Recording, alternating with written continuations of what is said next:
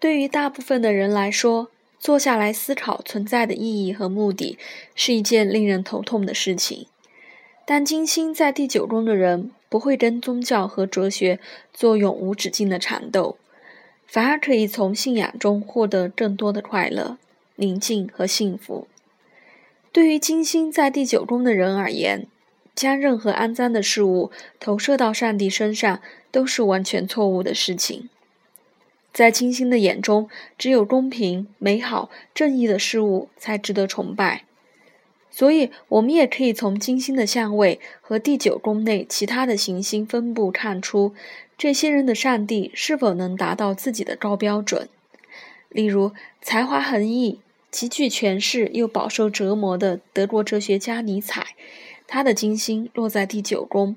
但第九宫宫头的狮子座以及狮子座的主宰行星太阳与冥王星形成了对分相，又与土星形成四分相。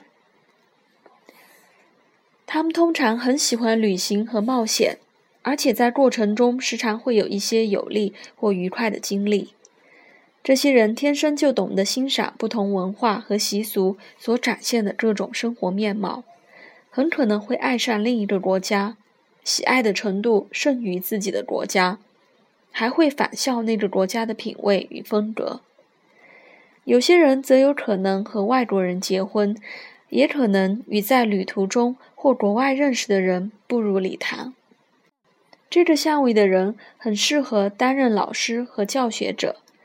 他们可以将自己对于知识领域的爱传递给学生。金星落入第九宫的人，很容易对自认为有价值的东西产生热情。这个相位的作家和艺术家可以透过创作与他人分享哲学观。金星落入第九宫的代表人物还包括探险作家杰克·伦敦、美国争议作家诺曼·梅勒和诗文造诣傲人的德国作家托马斯·曼。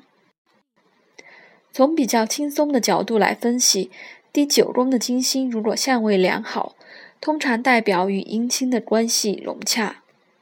如果一个宫位内的行星代表的是我们在此的遭遇，那么金星在第九宫就暗示着善于用外交手腕来对待姻亲。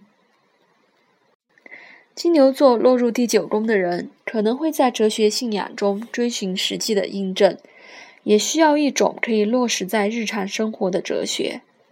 对他们而言，离开家总会有些不适应，所以必须为旅行找一个好理由。天秤座落入第九宫的人，则会有强烈的公平感和正义感，他们需要一种以他人的爱为前提的哲学，或者是一种可以激发人类活活出更高理想的哲学。